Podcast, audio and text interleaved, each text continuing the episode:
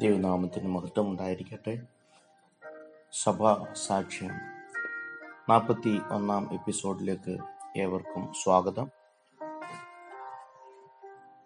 ആഫ്രിക്കയുടെ missionary ബാലനായ Samuel മോറിസിനെ കുറിച്ചാണല്ലോ കഴിഞ്ഞ ദിവസങ്ങളിൽ നമ്മൾ വിചിന്തനം ചെയ്തത്.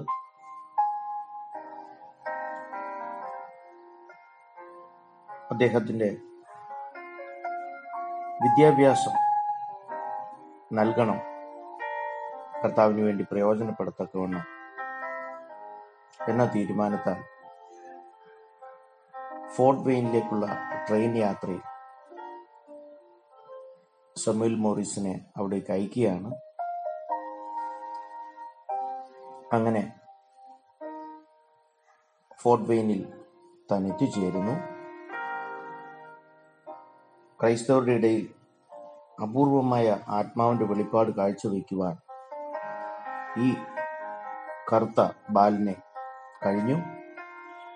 യൂണിവേഴ്സിറ്റിയുടെ പ്രസിഡന്റ് മാന്യനായ തദ്ദേയുസ് സി റീഡ് സാമുവൽ മോറിസിനോട് ഏത് മുറിയാണ് തനിക്ക് വേണ്ടതെന്ന് ചോദിച്ചപ്പോൾ സാമുവൽ മോറിസ് മറുപടിയായി ഇപ്രകാരം പറഞ്ഞു: ആർക്കും വേണ്ടാത്ത ഏതെങ്കിലും മുറി ഉണ്ടെങ്കിൽ അത് എനിക്ക് തന്നാലും. അത് കേട്ടപ്പോൾ ആ പ്രസിഡന്റിന്റെ കണ്ണ് നിറഞ്ഞുപോയി. മറ്റാർക്കും വേണ്ടാത്തത് ഏറ്റെടുക്കുവാൻ അദ്ദേഹം തയ്യാറാണോ എന്ന് തന്നോട് തന്നെ അദ്ദേഹം ചോദിച്ചുപോയി. ഒരു അധ്യാപകൻ എന്ന നിലയിൽ ആയിരത്തിലധികം വിദ്യാർത്ഥികൾക്ക് അവിടെ മുറികൾ തരപ്പെടുത്തി കൊടുക്കുന്ന ചുമതല അദ്ദേഹത്തിന് ഉണ്ടായിട്ടുണ്ട്. ആ വിദ്യാർത്ഥികളൊക്കെ തന്നെ കുലീനരും മാന്യരുമായ യുവാക്കന്മാരും യുവതികളുമായിരുന്നു. എന്നാൽ സാമുവൽ മോറിസ് എന്ന ഈ ആഫ്രിക്കൻ ബാലൻ മാത്രമാണ് ആർക്കും വേണ്ടാത്ത ഒരു മുറിയുണ്ടെങ്കിൽ തന്നാലും എന്ന് പറഞ്ഞിട്ടുള്ളത്. ഇതൊക്കെയാണെങ്കിലും സാമുവൽ മോറിസ് കലാശാലയിൽ ചേർക്കുമ്പോൾ പ്രസിഡന്റ് ഡോക്ടർ റീഡിന് വലിയ ഹൃദയവേദനയുണ്ടായിരുന്നു. കറുത്ത് അനാകർഷണീയനായ ഈ ബാലനിൽ ഒരു താരന്തും അദ്ദേഹത്തിന് കാണുവാൻ കഴിഞ്ഞില്ല. മാത്രമല്ല, ഇപ്പോൾ തന്നെ സാമ്പത്തികമായി വളരെ പരാധീനതയിൽ കടന്നുപോകുന്ന ഈ വേദശാലയിൽ ഈ ബാലൻ മറ്റൊരു ഭാരമായി തീരും എന്നാണ് അദ്ദേഹം കരുതിയത്. ഫണ്ടിന്റെ അഭാവം മൂലം വിദ്യാർത്ഥികളുടെ ഭക്ഷണക്കാര്യം കൂടെ അവതാളത്തിലാകുകയാൽ ടീലർ യൂണിവേഴ്സിറ്റി അടച്ചുപൂട്ടിയാലോ എന്ന് ചിന്തിക്കുന്ന സമയത്താണ് മോറിസ് ടൈലർ അവിടെ എത്തുന്നത്. ക്ഷമിക്കണം, സാമുവൽ മോറിസ്.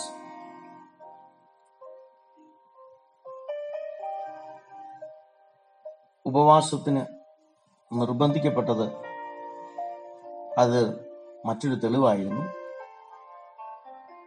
പ്രവർത്തന നിരതനായ ഡോക്ടർ റീഡ് പട്ടിണി ഒഴിവാക്കുവാൻ കഠിന പ്രയത്നം ചെയ്തു. ഒരു ശനിയാഴ്ച ഏതോ ആവശ്യത്തിനായി പട്ടണത്തിന് വെളിയിൽ പോയിരുന്നു. ഞായറാഴ്ച രാവിലെ ചുറു ബുസ്കോ എന്ന സ്ഥലത്തെ മെതഡിസ്റ്റ് സഭയിൽ താൻ പ്രസംഗിക്കേണ്ടിയിരുന്നു. അത് അംഗസംഖ്യ വളരെ കുറവുള്ള ഒരു ചെറിയ സഭയായിരുന്നു. സഹായത്തിനു വേണ്ടി ശക്തമായ ഒരു ആഹ്വാനം പ്രസംഗമധ്യേ ഡോക്ടർ റീഡ് നൽകി. എന്നാൽ ഒരു പൈസ പോലും കൈവശമില്ലാതെ ആഫ്രിക്കയിൽ നിന്നും ആ സമയത്ത് കടന്നു വന്ന ഒരു നീഗ്രോ ബാലിനെ കുറിച്ചും അവരോട് പറഞ്ഞു. ഈ സാമുവൽ മോറിസിനെ സഹായിക്കുന്നതിനും പഠിപ്പിക്കുന്നതിനും വിശ്വാസത്താൽ തീരുമാനിച്ചിരിക്കുന്നതിനാൽ ആരെങ്കിലും സഹായവുമായി മുന്നോട്ട് വരണമെന്ന് അഭ്യർത്ഥിച്ചു. ഡോക്ടർ റീഡിന്റെ സഹായാഭ്യർത്ഥനയ്ക്ക് വളരെ നിരാശ നിരാശാജനകമായ ഒരു പ്രതികരണമാണ് ഉണ്ടായത്. ആ അഭ്യർത്ഥന ഒരു വലിയ പരാജയം തന്നെയായിരുന്നു. അടുത്ത ദിവസം ഡോക്ടർ റീഡ് മടങ്ങിപ്പോകുമ്പോൾ ജോസിയ കിച്ച്ലർ എന്നൊരു പാവപ്പെട്ട കശാപ്പുകാരൻ, അയാൾ ഈ സഭയുടെ അംഗമല്ല, എന്നിരുന്നിട്ടും ഡോക്ടർ റീഡിനെ വിളിച്ച് അദ്ദേഹം ഇങ്ങനെ പറഞ്ഞു: ഡോക്ടർ, ആഫ്രിക്കയിൽ നിന്ന് എത്തിയിരിക്കുന്ന ആ പാവപ്പെട്ട കറുത്ത ബാലിന് വേണ്ടിയുള്ള സഹായ അഭ്യർത്ഥനയെ കുറിച്ച് ഞാൻ കേട്ടു. താങ്കളുടെ വിശ്വാസ ഫണ്ടിലേക്ക് ഒരു തുക നൽകുവാൻ എൻ്റെ ഉള്ളം പറയുന്നു എന്ന് പറഞ്ഞുകൊണ്ട് അദ്ദേഹം ഒരു നല്ല സംഖ്യ അദ്ദേഹത്തെ ഏൽപ്പിക്കുവാൻ ഇടയായി തീർന്നു. അത് മാത്രമല്ല, അതിനോട് ചേർന്ന് ടൈലർ യൂണിവേഴ്സിറ്റിയുടെ അധപതനത്തിൽ നിന്ന് രക്ഷിക്കുവാൻ കഴിയുന്ന ഒരു പുതിയ ആശയം അദ്ദേഹം കൊടുക്കുകയായിരുന്നു. വിശ്വാസ ഫണ്ട് എന്ന പേരിൽ തുടങ്ങുവാൻ അദ്ദേഹം പറയുകയും ചെയ്തു. ശമുവേൽ മോറിസിന്റെ പേരിനോട് ചേർത്ത് ആരംഭിക്കുവാനും ആ ആദ്യമായി കൊടുത്ത തുക അത് ആദ്യ ദാനമായി കരുതുന്നതിനും നിശ്ചയിച്ചു.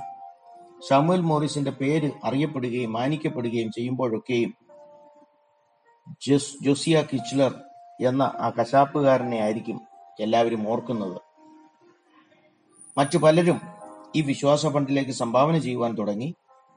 തന്റെ പേരിലേക്കുള്ള പേരിലുള്ള ഫണ്ടിലേക്ക് ധാരാളം പണം വരുന്നതായി ശമുവേൽ മോറിസിനെ അറിയിച്ചപ്പോൾ ഡോക്ടർ റീഡിനോട് അദ്ദേഹം ഈ ശമുവേൽ മോറിസ് എന്ന ബാലൻ പറഞ്ഞത്, ആ പണം എന്റേതല്ല, അത് ദൈവത്തിന്റെ വകയാണ്.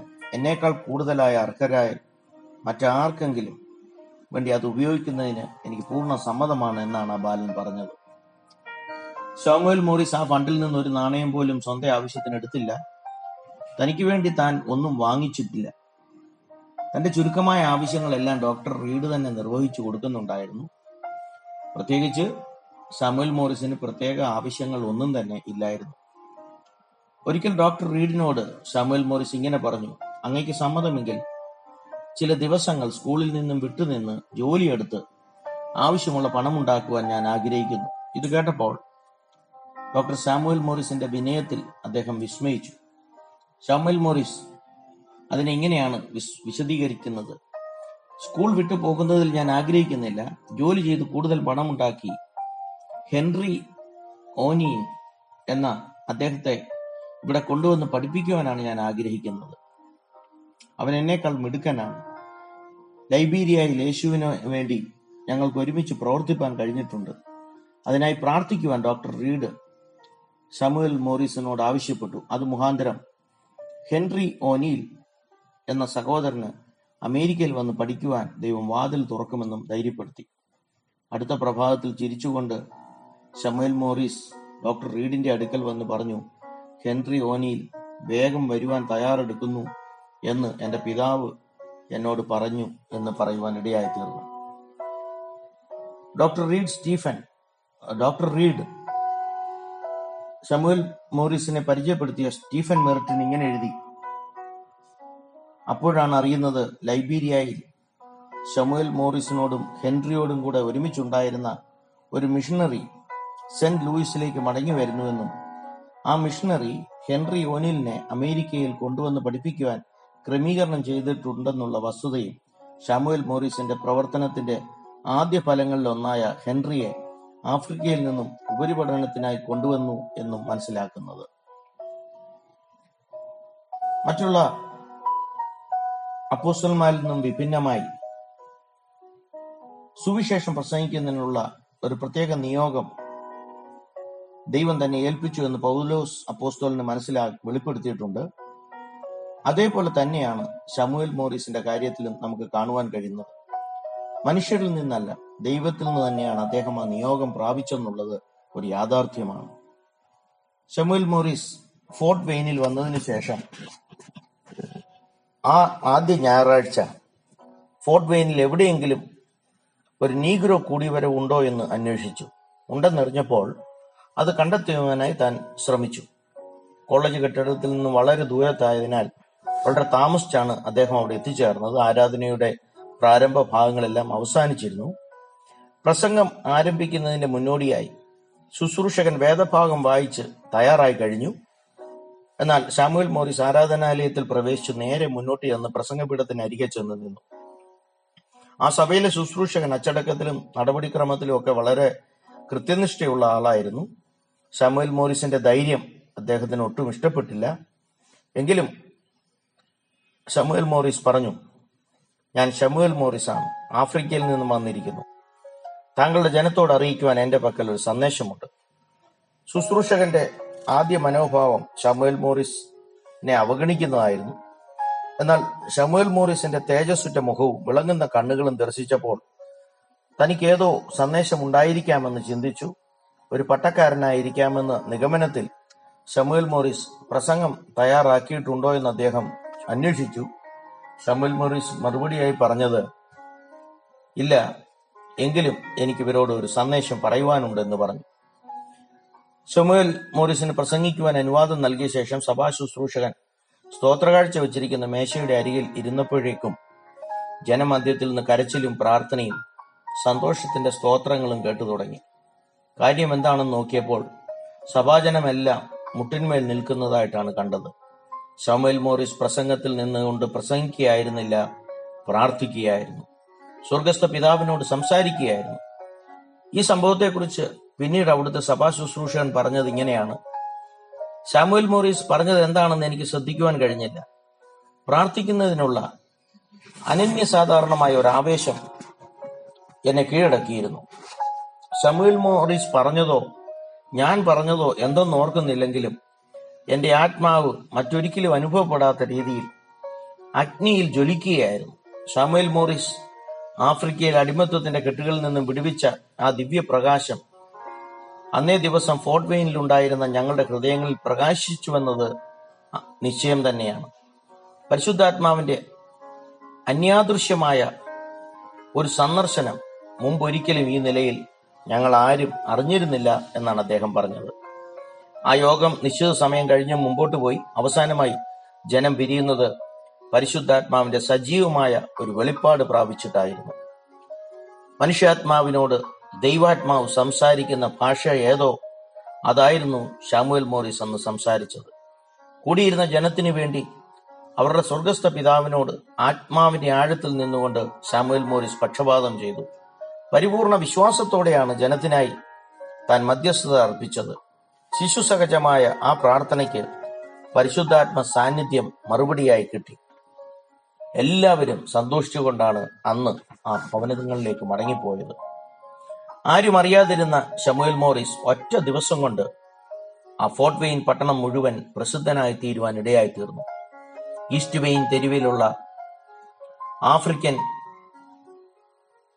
ചർച്ചിൽ ആ ഞായറാഴ്ചയുണ്ടായ ഉണർവിനെ കുറിച്ച് പ്രാദേശിക പത്രങ്ങൾ വലിയ വാർത്തയായി എഴുതുവാൻ ഇടയായി തീർന്നു. ക്രിസ്തീയ മാധ്യമങ്ങൾ അത്ഭുതകരമായ ഈ ആത്മീയ ഉണർവിന്റെ വിവരം പകർത്തുകയും വിലയിരുത്തുകയും ചെയ്യുവാൻ തുടങ്ങി. ടൈലർ യൂണിവേഴ്സിറ്റിയിൽ വന്നെത്തിയിരിക്കുന്ന പുതിയ ആഫ്രിക്കൻ വിദ്യാർത്ഥിയെക്കുറിച്ച് ഒരാഴ്ചയ്ക്കുള്ളിൽ ഫോർട്ട് വെയിനിലുള്ള സകലരും അറിയുവാൻ ഇടയായി തീർന്നു. എങ്കിലും ശമുവൽ മോറിസിന്റെ ഉപരിവിദ്യാഭ്യാസം ഒരു പ്രശ്നം നേരിടുകയായിരുന്നു. നിയമാനുസൃതമായ ഏതെങ്കിലും ക്ലാസുകളിൽ തനിക്ക് പ്രവേശനം സാധ്യമായിരുന്നില്ല. കോളേജ് വിദ്യാർത്ഥിയെ ചേർക്കപ്പെടുന്നതിന് മുമ്പ് അനേക വർഷത്തെ തുടർമാനമായ പരിശീലനം തനിക്ക് ആവശ്യമായിരുന്നു. തനിക്ക് പതിനെട്ട് വയസ്സ് പ്രായമുണ്ടായിരുന്നുവെങ്കിലും പുസ്തക പഠനത്തോടുള്ള ബന്ധത്തിൽ ഏഴെട്ട് വയസ്സുള്ള ഒരു കുട്ടിയുടെ നിലവാരമേ അന്നേരം ആ ബാലിനുണ്ടായിരുന്നുള്ളൂ. അധ്യാപകരെ വെച്ചുള്ള ദീർഘനാളത്തെ പ്രൈവറ്റ് ട്യൂഷൻ മാത്രമായിരുന്നു പരിഹാരം. ഡോക്ടർ റീഡ് ചാപ്പൽ ആരാധനാ മധ്യേ ശമുവൽ മോറിസിന്റെ ഈ ബുദ്ധിമുട്ടിനെ കുറിച്ച് പ്രസ്താവിക്കുകയും ആ കറുത്ത ബാലിനെ പഠിപ്പിക്കുവാൻ താല്പര്യമുള്ളവർ ആരെങ്കിലും ഉണ്ടെങ്കിൽ അവർ മുമ്പോട്ട് വരണമെന്ന് താൻ അഭ്യർത്ഥിക്കുകയും ചെയ്തു. ഒരു ക്രിസ്തീയ ഡോക്ടറായിരുന്ന ഡോക്ടർ ക്രിസ്റ്റീൻ ബി സ്റ്റീമന്റെ മകൾ മിസ് ഹാരിയറ്റ് സ്റ്റീമൻ എന്ന സഹോദരി ഡോക്ടർ റീഡിന്റെ സ്വന്തം പുത്രിയും അധ്യാപകരാകാൻ സന്നദ്ധരാകുകയും ആ ജോലി ഏറ്റെടുക്കുകയും ചെയ്തു. കൂടാതെ ഡോക്ടർ ഈദോറോസ്, മിസ് ഗ്രേസ് കൂസ്റ്റർ എന്നിവരും പലപ്പോഴൊക്കെയായി അവനെ പഠിപ്പിക്കുവാൻ സഹായിച്ചു. അങ്ങനെ അവരുടെ വിദ്യാഭ്യാസ കാര്യത്തിന്റെ ദൈവം മോറിസിനു വേണ്ടി അവിടെ വഴികൾ ഒരുക്കുകയായിരുന്നു. ശമുവൽ മോറിസ് അത്യുത്സാഹിയായ ഒരു വിദ്യാർത്ഥിയായിരുന്നു. തന്നെ പഠിപ്പിച്ച ഓരോ വാക്കും ചിന്തയും തത്വങ്ങളും എല്ലാം തന്റെ മനസ്സിൽ മായാതെ സ്ഥാനം പിടിച്ചു. നല്ല ഭാഷാശൈലികളും സംഗീതോച്ചാരണ രീതികളും ശമുവൽ മോറിസ് നന്നായി പരിചയിച്ചു. എന്നാൽ തന്റെ ചിന്താഗതികൾ തികച്ചും മൗലികവും നൈസർഗികവുമായിരുന്നു. ശമുവൽ മോറിസ് വാക്കുകൾ കൂട്ടിച്ചേർത്ത് വാചകങ്ങൾ നിർമ്മിക്കുന്നത് ഏവർക്കും ആശ്ചര്യകരമായിരുന്നു. തന്റെ വാക്യങ്ങൾ ചെറുതായിരുന്നെങ്കിലും അവയിൽ ഓരോ വാക്കുകൾക്കും വലിയ അർത്ഥമുണ്ടായിരുന്നു. അലസമായ സമയം കളയുന്ന സംഭാഷണ രീതി ശമുവൽ മോറിസിന് ഇല്ലായിരുന്നു. ഉയർന്ന ആദർശങ്ങളും കുലീനമായ ഉദ്ദേശങ്ങളുമായിരുന്നു ശമുവൽ മോറിസിന്റെ ലക്ഷ്യം തന്നെ. തങ്ങൾ ഏറ്റെടുത്ത ആ ഭാരിച്ച ചുമതല മത മഹാപ്രതിഫലമുള്ള ഒരു സ്നേഹപ്രയത്നമാണെന്ന് മിസ്സസ് ഹാരിയറ്റും മിസ്സസ് റീഡും താമസമിന മനസ്സിലാക്കുവാൻ ഇടയായിത്തീർന്നു. വരും ദിവസങ്ങളിൽ ശമൂവേൽ മോറിസിനെ കുറിച്ച് വീണ്ടും അല്പം പഠിക്കുവാൻ നമുക്ക് ശ്രമിക്കാം. ദൈവം നിങ്ങളെ ധാരാളമായി അനുഗ്രഹിക്കട്ടെ.